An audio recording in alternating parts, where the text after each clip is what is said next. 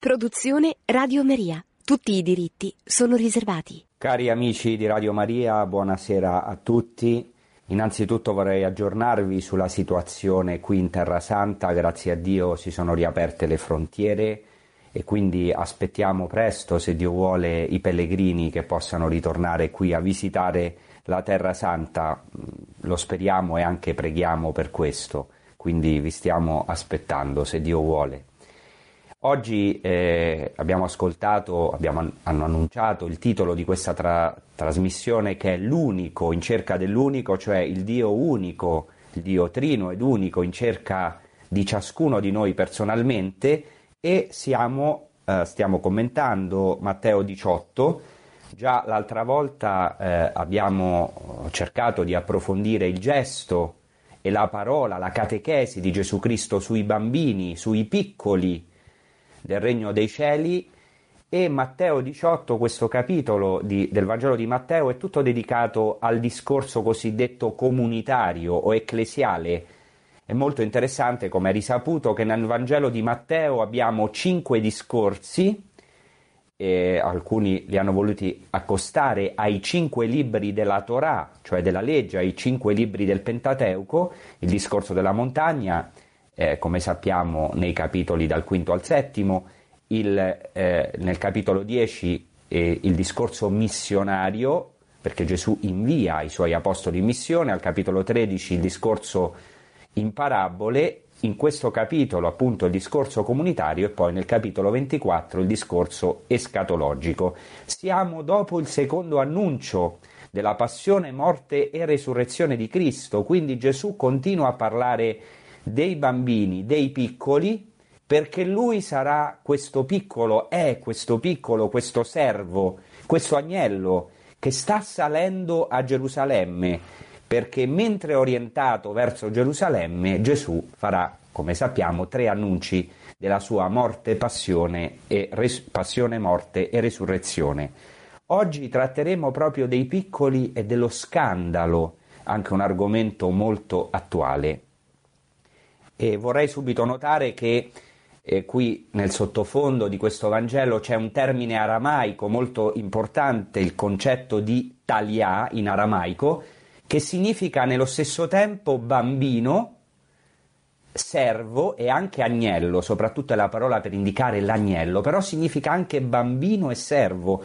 Concettualmente, in un ebreo che parlava aramaico, come era Gesù, questo, uh, questa associazione tra questi tre concetti, il bambino, quindi il piccolo, eh, il servo e l'agnello, eh, era molto forte il legame tra questi tre concetti e lo vedremo. Infatti in Matteo 18 vedremo che Gesù parla proprio dei bambini, dei piccoli, dei servi, appunto, così sono chiamati gli apostoli come lui è venuto per servire.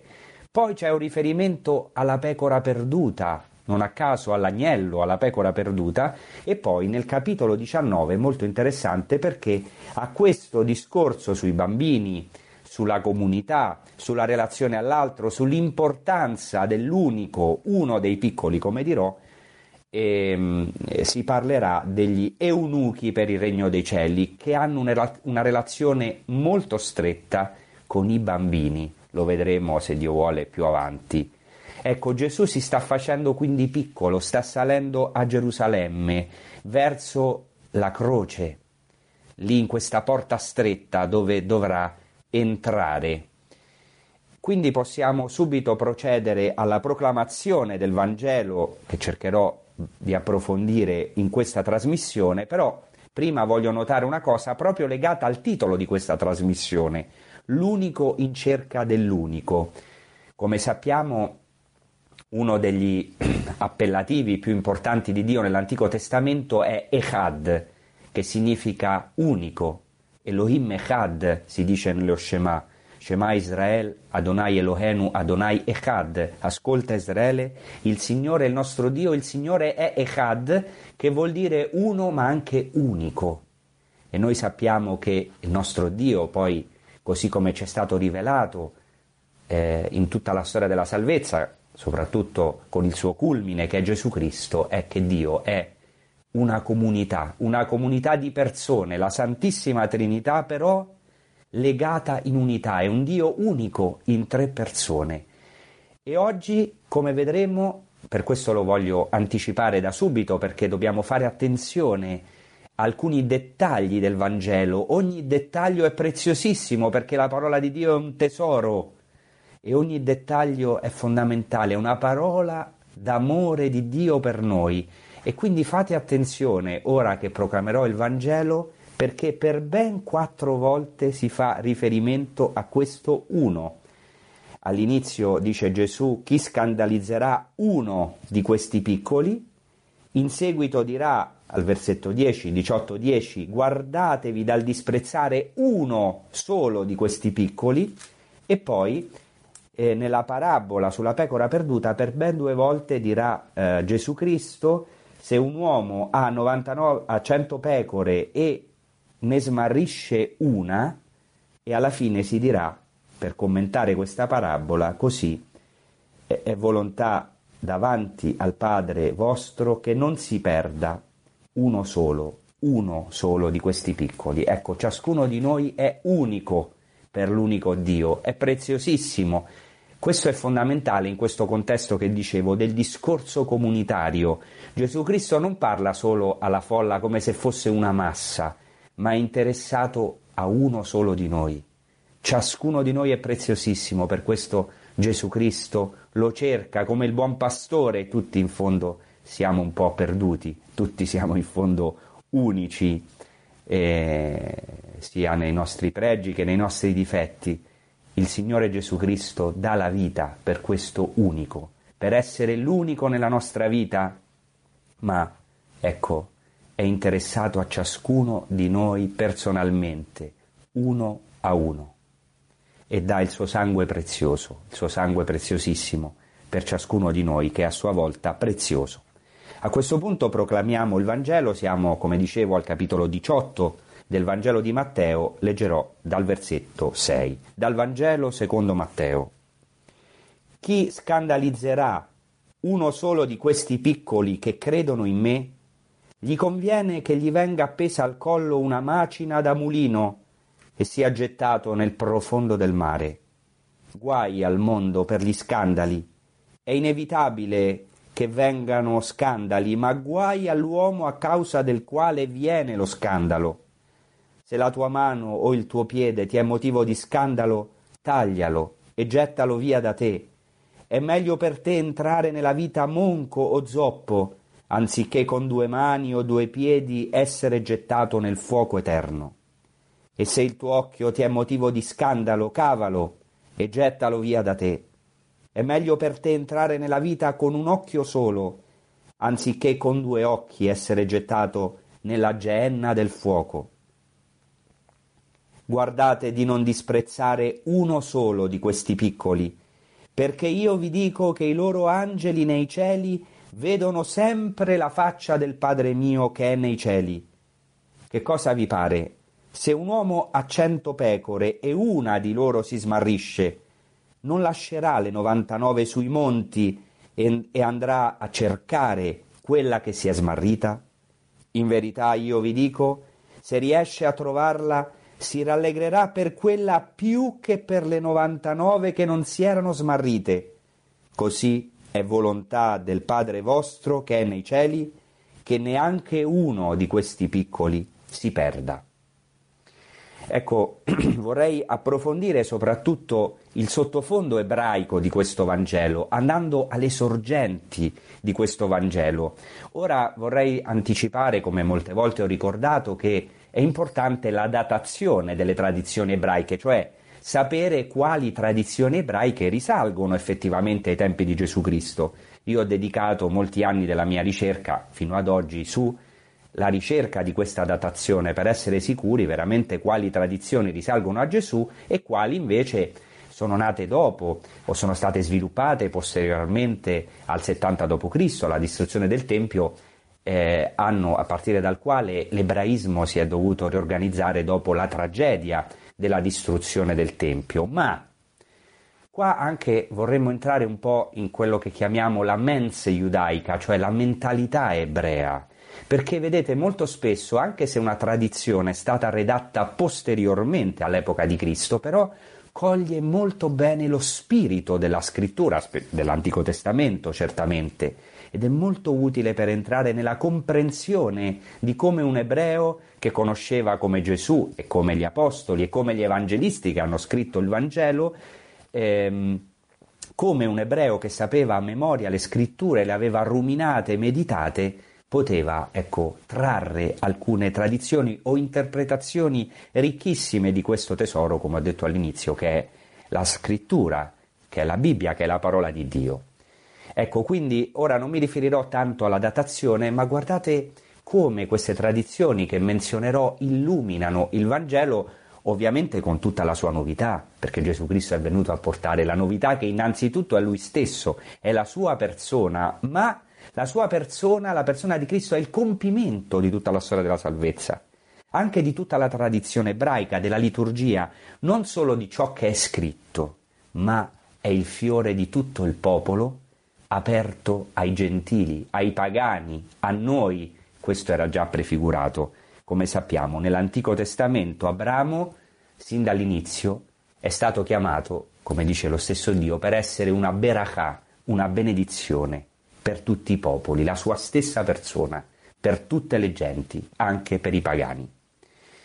Abbiamo ascoltato in questo Vangelo come Gesù Cristo affronta il problema dello scandalo, dicevo un problema molto attuale, eh, molti scandali ci sono nel mondo, ci sono sempre stati, molti scandali purtroppo scoppiano anche all'interno della Chiesa, qua dice Gesù Cristo è inevitabile che avvengano scandali, ma guai, guai a quell'uomo per cui avviene lo scandalo.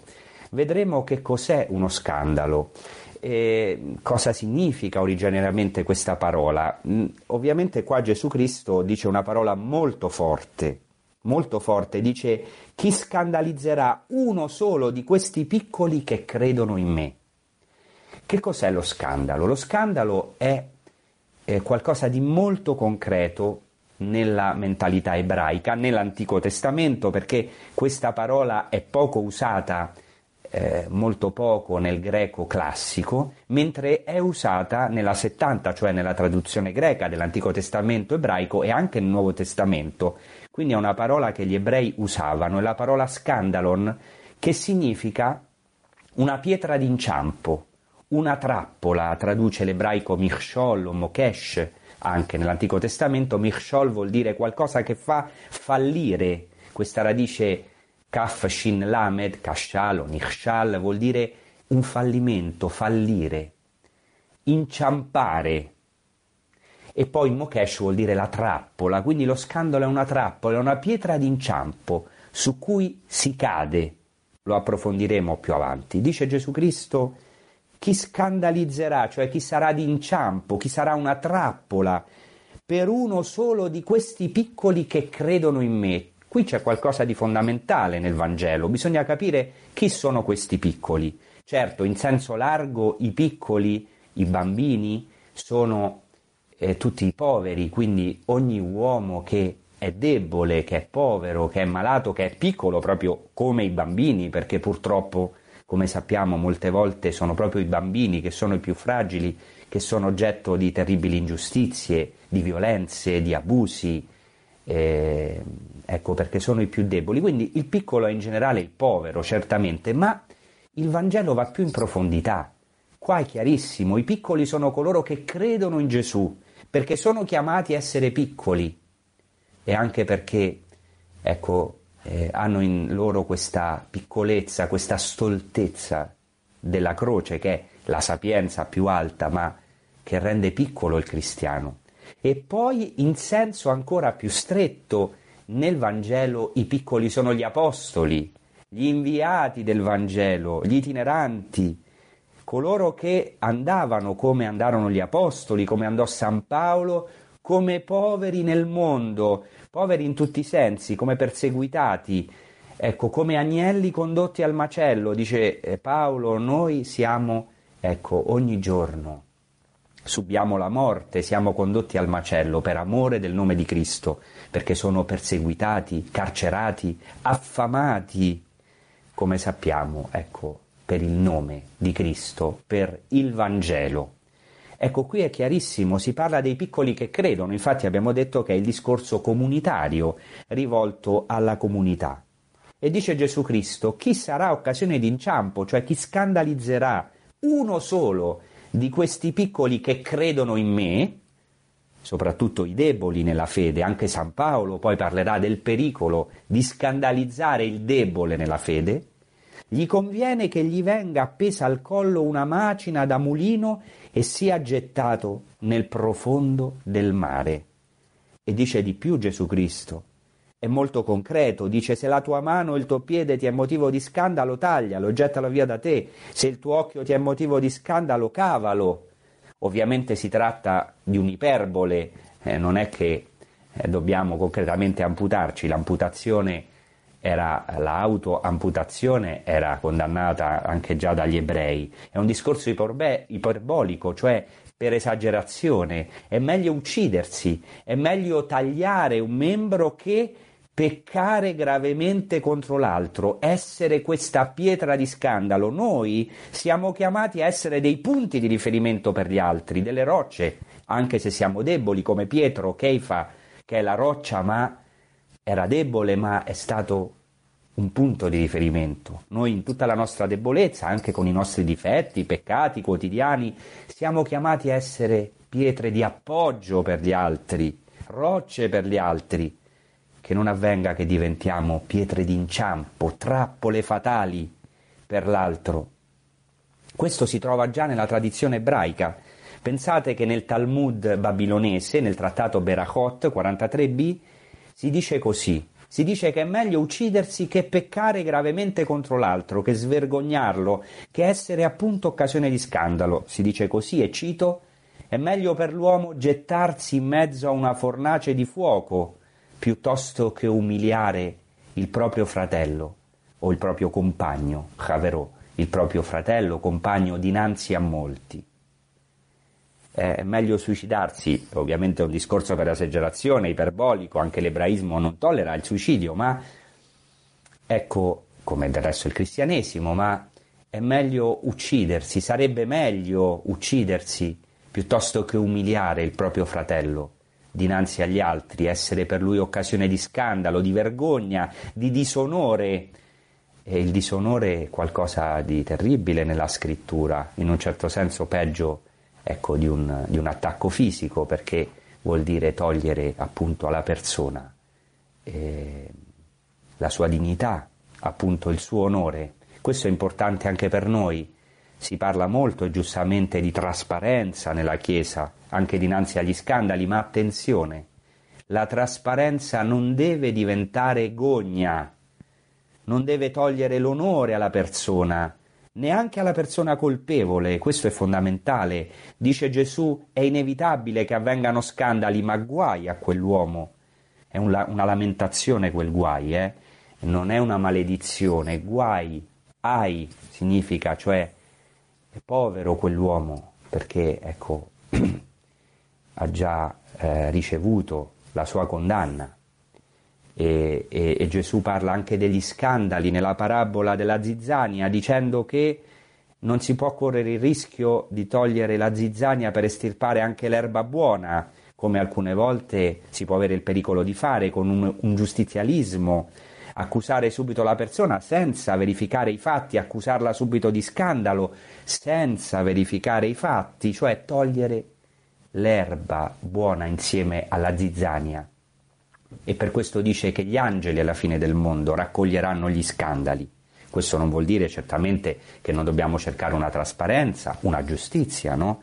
Anche nella Chiesa non vuol dire che non debbano essere aiutate, ascoltate le vittime degli abusi.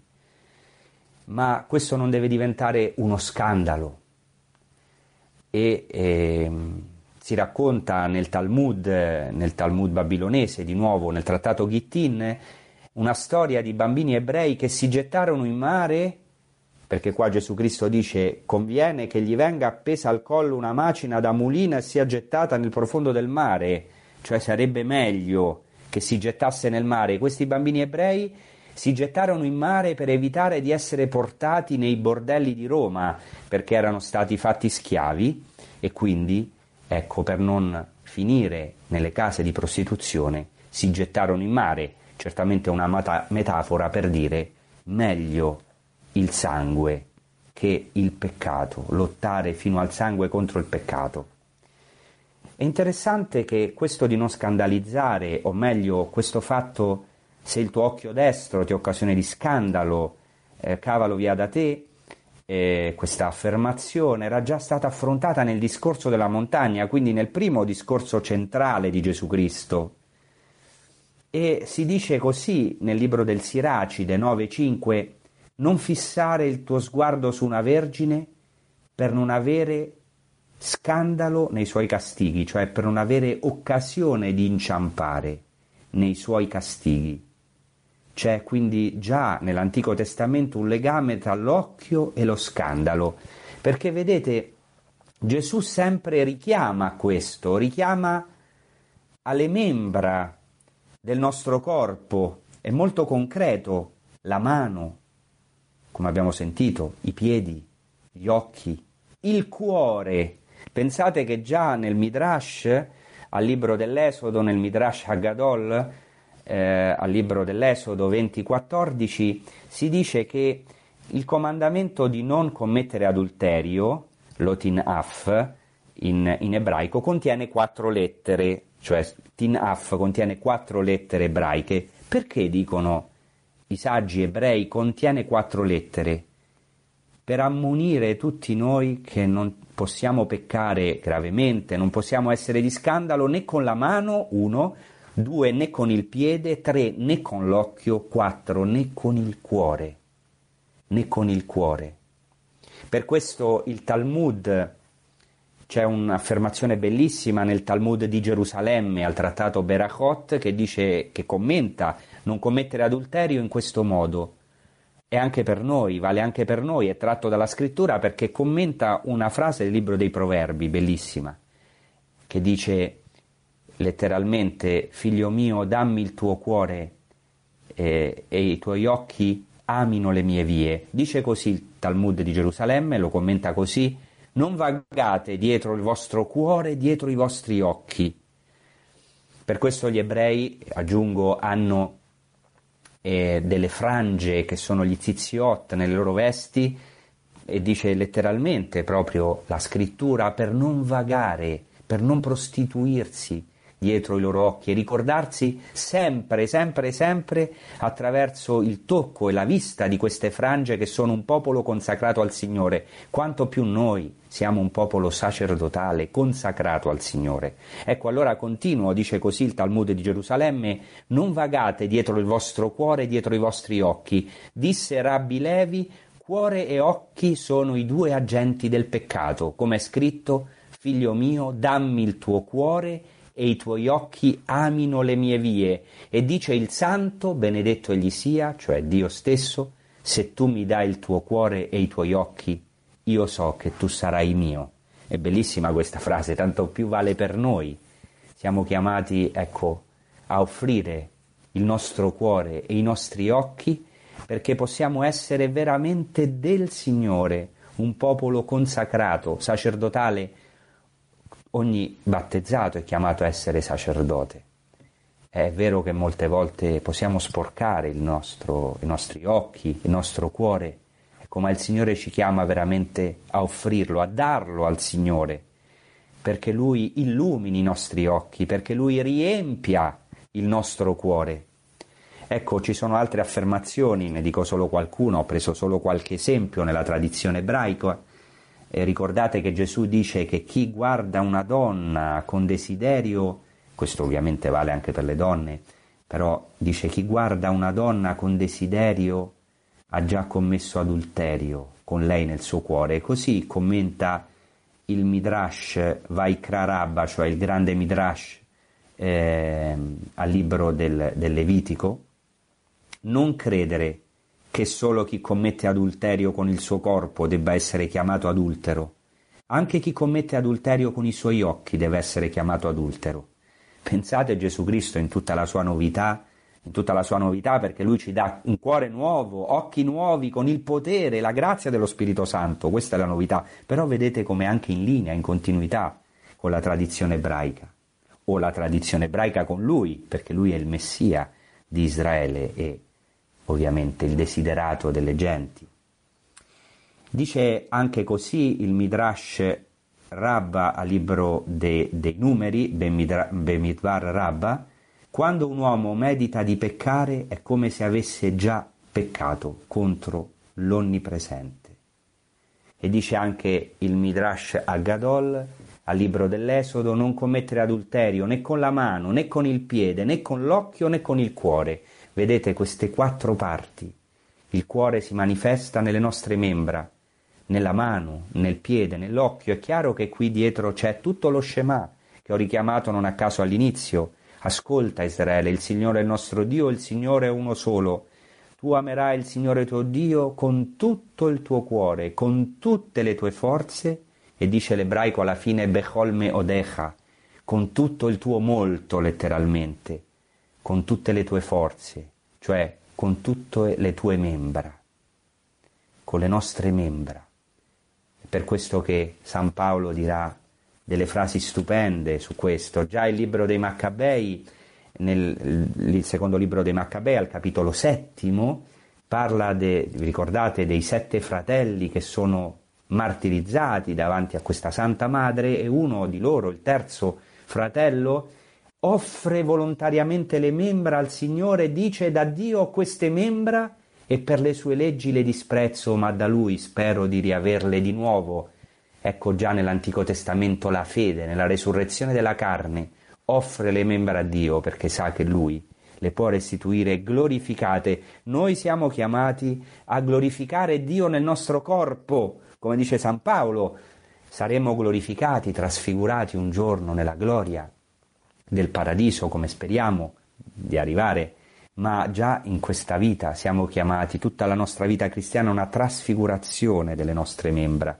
La grazia piano piano, ecco, trasfigura con pazienza, attraverso anche forse delle cadute, ma ecco, il potere di Dio è il potere della grazia che è capace di trasformare le nostre membra. E questo è anche il battesimo, per quello dice San Paolo, quelli che sono di Cristo Gesù, ricordate questa frase, figlio dammi il tuo cuore, i tuoi occhi e io so che tu sarai mio, allora dice San Paolo, quelli che sono di Cristo Gesù, che sono suoi, hanno crocifisso la loro carne con le sue passioni e i suoi desideri, non in un senso stoico, masochista, eh, ma nel senso che le hanno trasfigurate, sono risorti con Cristo, hanno un altro tipo di corpo, hanno un altro stile, hanno una carne che è unita alla carne di Cristo.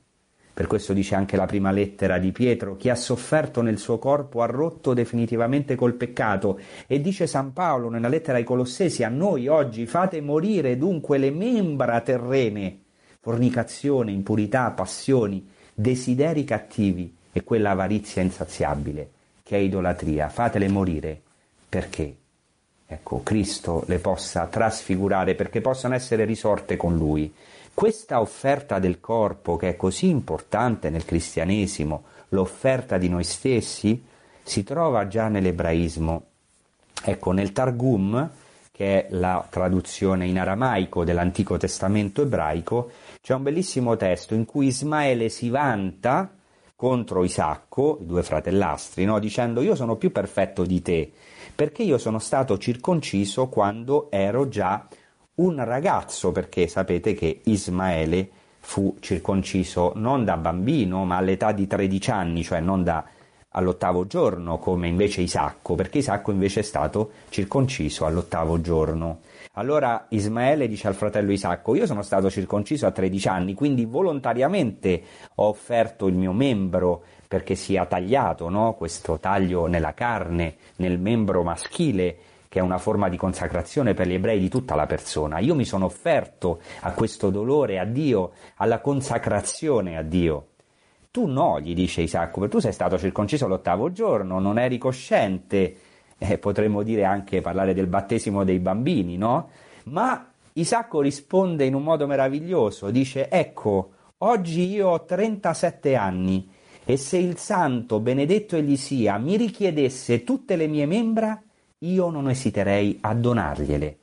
Cioè fa un'adesione alla sua circoncisione. Noi siamo chiamati, con tutta la novità del battesimo, evidentemente, che è una nuova vita, che è una resurrezione con Cristo, la figliolanza divina, siamo chiamati ad aderire al nostro battesimo che già abbiamo vissuto. Chi di noi è battezzato è stato unito a Cristo, ha mortificato le sue membra che sono state immerse nell'acqua per risorgere con Lui e siamo chiamati oggi ad aderire, a offrire, a dire sì al nostro battesimo con l'aiuto della grazia, ecco, ad accogliere questa grazia del battesimo che già è in noi, che vuole essere operante perché la grazia del battesimo vuole esplodere in noi.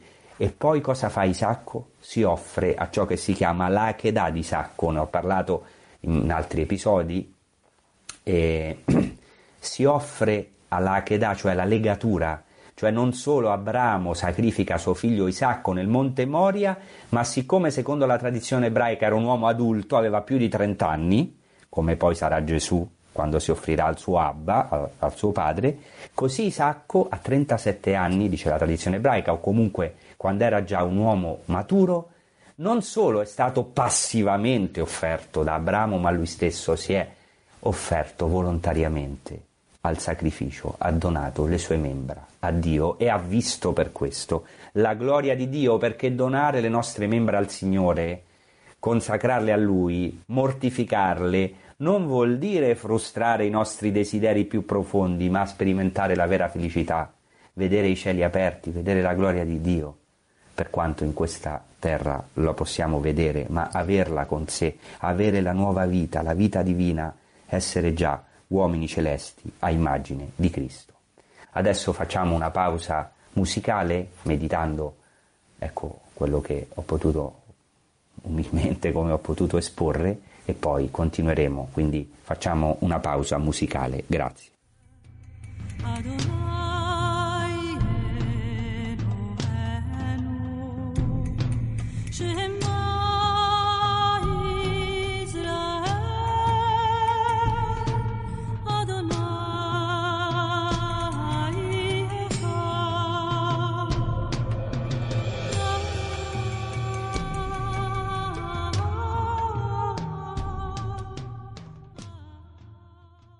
Ecco, allora adesso approfondiremo proprio un tema che è molto attuale, lo scandalo. Siamo in un periodo di scandali, forse anche questo ci scandalizza, scandalizza i deboli della, uh, nella fede e ci mette forse in grande angoscia, molti di noi sicuramente stanno soffrendo, ma anche ecco, può scandalizzare i lontani, le pecore perdute.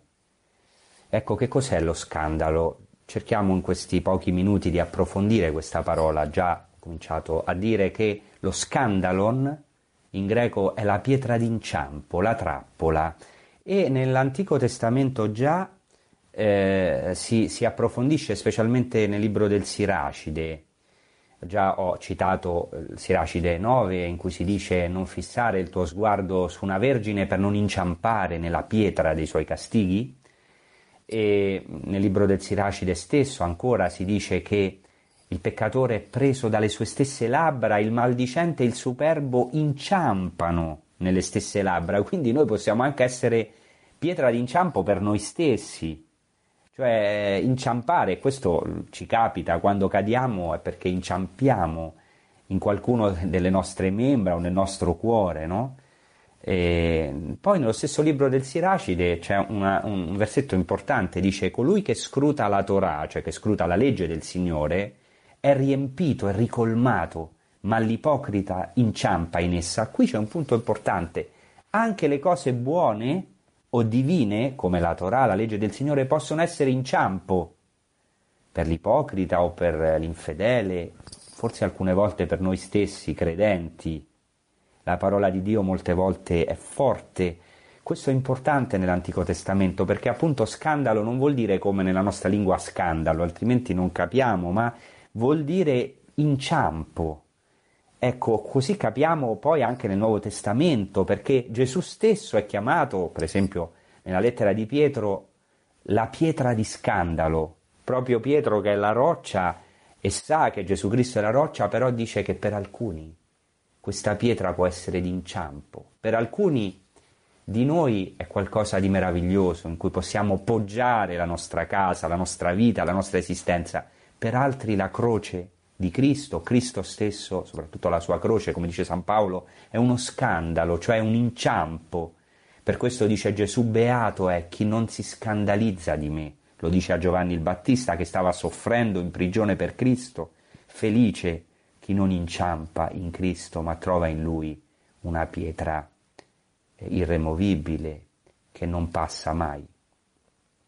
Ecco, ah, poi nell'Antico Testamento ci sono varie cose in cui si può inciampare, lo dico velocemente, si, può, eh, si dice nel libro del Levitico, non metterai un inciampo davanti al cieco. E I credenti hanno il pericolo di inciampare nei popoli stranieri, nel senso nelle loro divinità, perché soprattutto gli idoli sono occasione di inciampo, sono una trappola per il credente anche spargere sangue senza motivo e farsi giustizia da sé può essere un motivo di inciampo. Quanti sono inciampati nell'idolo della giustizia, di essere giustiziere?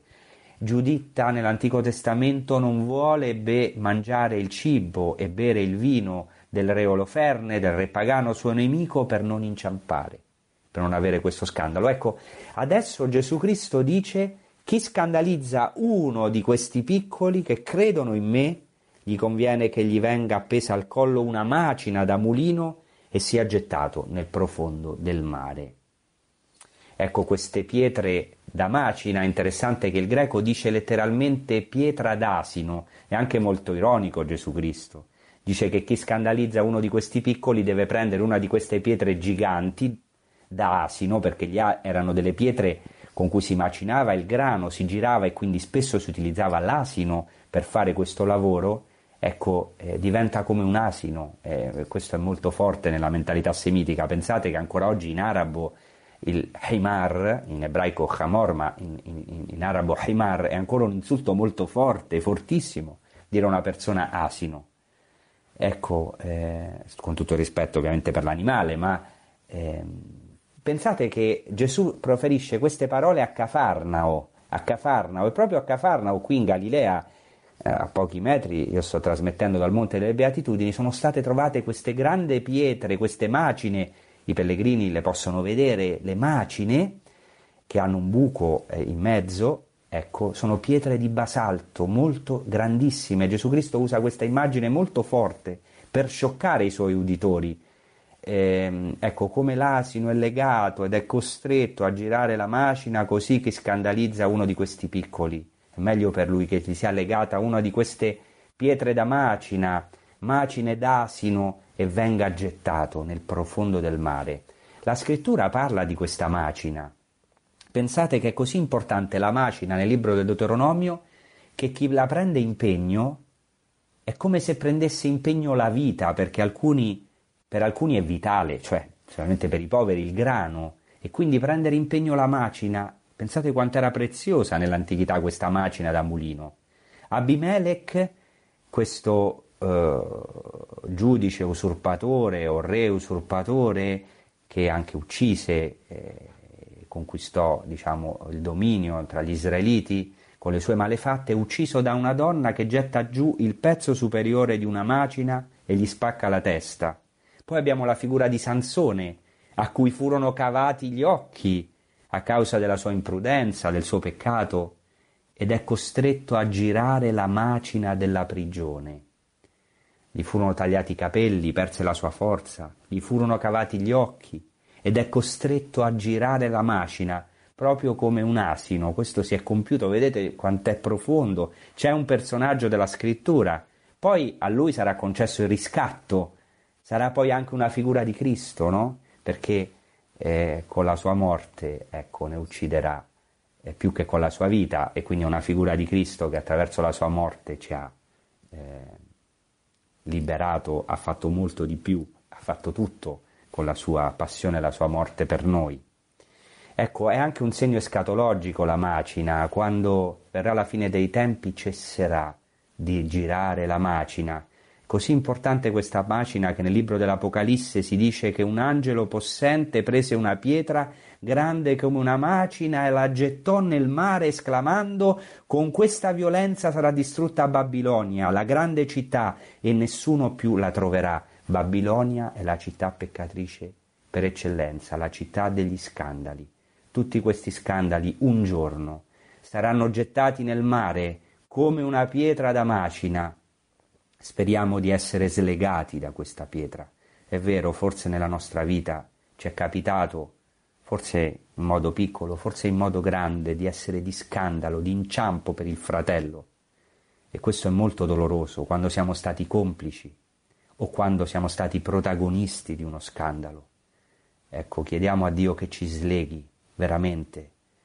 Ecco, che non sia che siamo gettati nel profondo del mare nel profondo ecco, dei nostri peccati, della Genna, come dice Gesù Cristo, la Genna era un luogo, Gerusalemme, Gehinnom, la valle dell'abominio, dove si facevano sacrifici umani, dove si bruciavano i rifiuti, che non ci troviamo un giorno tra questo, guai a quell'uomo, per mezzo del quale avvengano gli scandali. Preghiamo per questo, nessuno di noi è sicuro. Per questo è importante quello che dice Cristo, tagliare Tagliare nel senso di, ecco, offrire le nostre membra. Se la tua mano e il tuo piede ti è motivo di scandalo, taglialo. La vita cristiana è fatta anche di questa circoncisione, circoncisione del cuore, ma anche concreta. Ecco, l'amore a Cristo è un taglio, è una ferita nel cuore, è tagliare con l'uomo vecchio, è tagliare con ecco, il peccato. Questo vuol dire concretamente molte volte fare un taglio che certo è doloroso, ci spaventa, ma che dopo dà un frutto di pace, di beatitudine grandissimo. Ecco, e poi per finire guardate l'importanza che Gesù Cristo dà, e in conclusione di questa trasmissione lo voglio evidenziare, all'unico. Gesù Cristo pensa all'unico che si può scandalizzare. Chi scandalizza uno di questi piccoli. Guardate di non disprezzare uno solo di questi piccoli. Togliamo da noi il disprezzo, non solo lo scandalo, ma anche il disprezzo verso uno solo dei nostri fratelli, perché io vi dico che i loro angeli nei cieli vedono sempre la faccia del Padre mio che è nei cieli. E poi dice questa parabola meravigliosa con cui voglio concludere, che ve ne pare se un uomo ha cento pecore e una di loro si smarrisce, non lascerà le 99 sui monti e andrà a cercare quella smarrita? Ecco, si racconta eh, nel libro, eh, in un midrash, al libro dell'Esodo, Shemot Rabba 2.2, che quando Mosè stava badando alle pecore del suocero Ietro nel deserto, una pecora gli scappò Mosè gli corse dietro finché non arrivò a una zona ombrosa. Lì c'era un pozzo d'acqua e la pecora si chinò per bere. E quando Mosè la raggiunse non la bastonò, ma anzi disse Non sapevo che tu corressi per la sete. Devi essere stanca. La prese in braccio, se la caricò, la portò indietro e Dio gli disse Tu hai tanta misericordia da curare le pecore degli uomini, con la tua vita ti prenderai cura delle pecore di Israele. Questo si è compiuto in Cristo, che ha preso noi, pecora perduta, e ci vuole incontrare, trovare, non per bastonarci. Certo, Dio ci corregge, ci aiuta, no? È anche giusto che ecco, paghiamo per gli scandali, per i nostri peccati, ma alla fine si carica delle nostre ferite, ci prende sulle spalle e ama ciascuno di noi personalmente, tutti siamo un po' perduti in fondo, anche io, ogni giorno forse mi perdo. Ecco, è per questo che Gesù Cristo viene in cerca di ciascuno di noi, dice il Midrash Vaikra Rabba, Israele è una pecora dispersa. Israele è paragonato a una pecora, proprio come una tenera pecora. Quando viene colpita sulla testa o in qualsiasi arto, tutte le sue membra sentono la ferita, così anche Israele quando uno qualsiasi di loro pecca, allora tutti sentono la ferita, come è vero anche per noi, molto più per noi che siamo la Chiesa, il corpo di Cristo. Quando un membro è ferito, ecco, tutte le membra soffrono. Per questo noi siamo un corpo e per questo siamo chiamati a fare quest'opera in noi e negli altri, mettere al centro questo unico. Ecco perché l'unico va in cerca dell'unico, l'unico Dio, il Dio trino ed unico, va in cerca dell'unico, di anche uno solo di noi, dell'unica pecora perduta. E a questo siamo chiamati, a tornare ogni giorno. Questo è il rinnovamento più grande della Chiesa, mettere al centro quest'unico. E ognuno di noi è unico, mettere al centro la pecora perduta, il più perduto. Pregare per lui, annunciare il Vangelo, da impiegare tutte le nostre forze per ecco, andare a cercare questa pecora ferita, smarrita, come forse siamo noi o come siamo stati noi se Cristo è stato così buono e ci ha ritrovato, Lui che è il buon pastore, Lui che è l'unico, che è andato in cerca di ciascuno di noi, che è andato in cerca dell'unico, dell'uno solo, dell'uno di questi piccoli che speriamo oggi possiamo, in cui speriamo oggi possiamo identificarci. Grazie, adesso vorrei lasciare uno spazio in questi ultimi dieci minuti alle, ai vostri interventi o alle vostre domande. Grazie.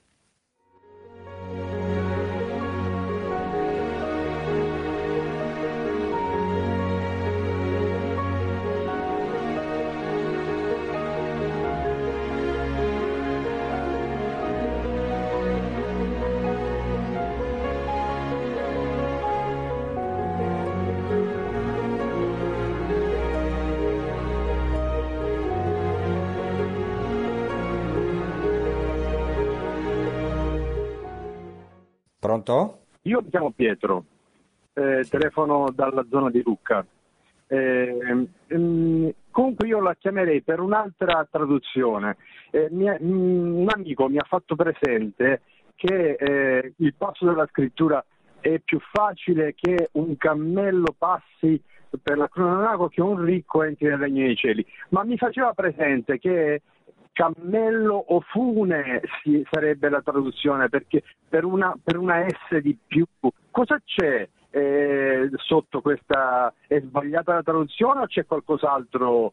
Bene, grazie. Beh, ci sono varie ipotesi su questo eh, eh, cammello che entra per la cruna di un ago, perché oltre alla ipotesi a cui eh, lei Pietro ha fatto riferimento, c'è anche eh, il fatto che eh, questa cruna di un ago fosse in realtà una porta ecco, attraverso cui entravano i cammelli, una porta stretta, quindi però io vorrei invece eh, sottolineare che letteralmente questa traduzione è molto giusta, perché dobbiamo capire anche che i semiti hanno ovviamente anche una grande ironia, che Gesù Cristo aveva una grande ironia e anche qui è, è un, un, discorso per esagerazione, un'immagine grottesca, no? il cammello che passa per la cruna di un ago. Eh, ecco, per questo i discepoli si, eh, si, spaventano così tanto, perché è un'immagine ovviamente molto forte, quindi io diciamo non eh, ridurrei necessariamente eh, la, l'immagine così nella sua forza, perché molte volte Gesù Cristo parla in modo scioccante, anche nelle parabole, capita spesso certe volte, ma com'è possibile, per esempio, la parabola dell'amministratore disonesto, che, Dio, che, che, che Gesù Cristo nella parabola si loda l'amministratore disonesto, è chiaramente un elemento scioccante per vedere l'enigma, il tesoro che c'è dietro. Ecco, come per dire questo è impossibile per gli uomini, come dice appunto riguardo a questo versetto a cui ha fatto riferimento l'ascoltatore, ma è impossibile agli uomini, ma è possibile a Dio. Ma è possibile a Dio ciò che è impossibile agli uomini. Ecco, poi magari dedicheremo magari anche una puntata proprio a questo versetto perché ci sono anche molte ipotesi e molti commenti che non tanto per cambiare la traduzione, per dire che la traduzione è inesatta, ma per approfondire il significato di questo mashal, cioè di questa, in ebraico di questa parabola, di questa immagine molto forte che dà Gesù Cristo. Grazie, passiamo al prossimo intervento. Buonasera Padre Voltaggio, sono Claudio di Bergamo. Buonasera. Eh, grazie per queste meravigliose conversazioni che tiene, che ci fa sognare la, la Terra Santa ad occhi aperti. Allora, io mi riferisco alla, all'accenno che lei ha fatto al, agli scandali dei, dei, bambini.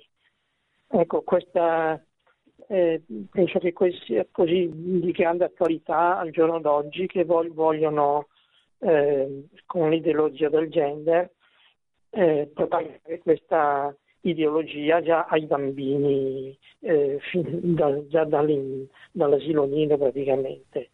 Ecco, certamente eh, questo è, non posso che sottoscriverlo, cioè eh, giù le mani dai bambini, no? questo vale per tutti, eh, all'interno della Chiesa e anche fuori della Chiesa. Eh, purtroppo siamo in questa battaglia eh, molto molto forte e, e, siamo chiamati noi a dare questa testimonianza, aver, avere un vero amore per il più debole, per il più piccolo, per il più fragile, ecco, e soprattutto trasmettere la fede ai nostri figli, alla prossima generazione, questo è il bene più grande, il regno dei cieli, che possiamo dare ai nostri figli, ai bambini. Grazie, passiamo al prossimo intervento. Sì, buonasera, io sono padre Luciano, telefono dalla diocesi di Caltanissetta in Sicilia. Buonasera padre Luciano. Io telefono solo per ringraziarla perché essendo in macchina ho avuto modo di sentire solo la fine della sua trasmissione, però vorrei ringraziarla perché eh, di recente ho potuto scoprire eh, le sue trasmissioni e leggere anche due dei suoi libri, eh, uno sulle feste liturgiche eh, ebraiche e l'altro eh, sull'agnello, sul leone che si è fatto agnello. Vorrei semplicemente ecco, ringraziarla per il bene che diffonde così nella Chiesa. Grazie. Bene, sono io a ringraziarla Padre Luciano e sono contento se posso essere utile in qualche servizio, almeno essere spunto, ecco, magari per la catechesi, perché quello che ho voluto fare in queste, quelle che io chiamo, queste trasmissioni su Radio Maria, le chiamo conferenze catechetiche, perché cerco più di dare un materiale anche con degli spunti catechetici che possano essere, ecco, utili ai fedeli, ma anche ecco, sono contento che possano aiutare anche eh, i sacerdoti consacrati. E anche spero forse quelli più lontani, quelli più curiosi che ogni tanto cambiando le stazioni magari capitano su Radio Maria, ecco forse anche possano sentire eh, anche su Radio Maria, anche nelle altre trasmissioni che c'è un rinnovamento della Chiesa, c'è un'attenzione anche ai lontani, e, ecco, anche un amore al, al, popolo ebraico e alle sue tradizioni e anche al popolo arabo perché noi siamo come ponte tra queste due realtà. Buonasera, buonasera. Buonasera. Io la ringrazio, io mi chiamo Paolo e chiamo dalla provincia di Varese. Allora, la ringrazio tantissimo per eh, come approfondisce gli aspetti etimologici, per capire il senso autentico delle parole e quindi il significato più nascosto. Eh, ogni volta però è difficile proprio mentalmente riuscire a cambiare l'interpretazione, nel senso noi siamo abituati a interpretazioni collegate al nostro modo di pensare, alla nostra cultura e poi cambiando solo eh, l'aspetto etimologico di, un, di, una parola, stasera per esempio quella di scandalo, è difficile riconvertire tutto quello che abbiamo immaginato per esempio il discorso di scandalo interpretato nella, nostra lingua, eh, uno può pensare, io penso eh, durante la Quaresima mm, dovrebbero esserci letture come quella che, in cui si dice chi non si scandalizzerà di me, ovvero l'atteggiamento di Gesù che poteva essere ehm, rivoluzionario, trasgressivo, chi accetta questo modo di vedere, eh, allora ehm, avrà colto il, il messaggio.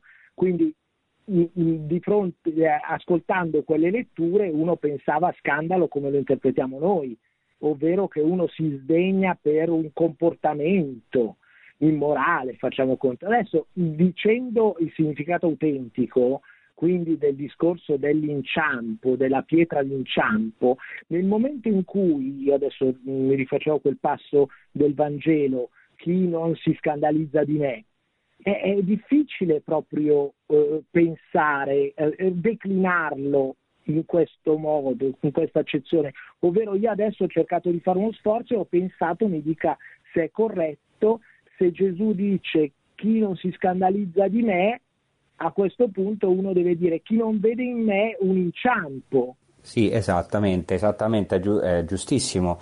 E certo noi sempre abbiamo delle precomprensioni culturali, personali, eh, riguardo al Vangelo. Per questo è importante approfondire approfondire proprio quello che stiamo facendo, cioè e ci sono ovviamente questa anche l'opera dell'interpretazione della scrittura, aiutarci proprio a entrare sempre di più nell'ambiente, nell'humus vitale e ovviamente sapendo che poi ci sono delle interpretazioni ampie perché la scrittura di Dio, la, la parola di Dio è un grandissimo tesoro. Ecco, però è importante diciamo, fare questo percorso perché la parola di Dio si è manifestata in un popolo concreto e ecco, con un linguaggio concreto, quindi anche conoscere questa, questa, realtà della carne, tra virgolette, di Cristo è importante proprio perché tante volte ci illumina il senso profondo del Vangelo.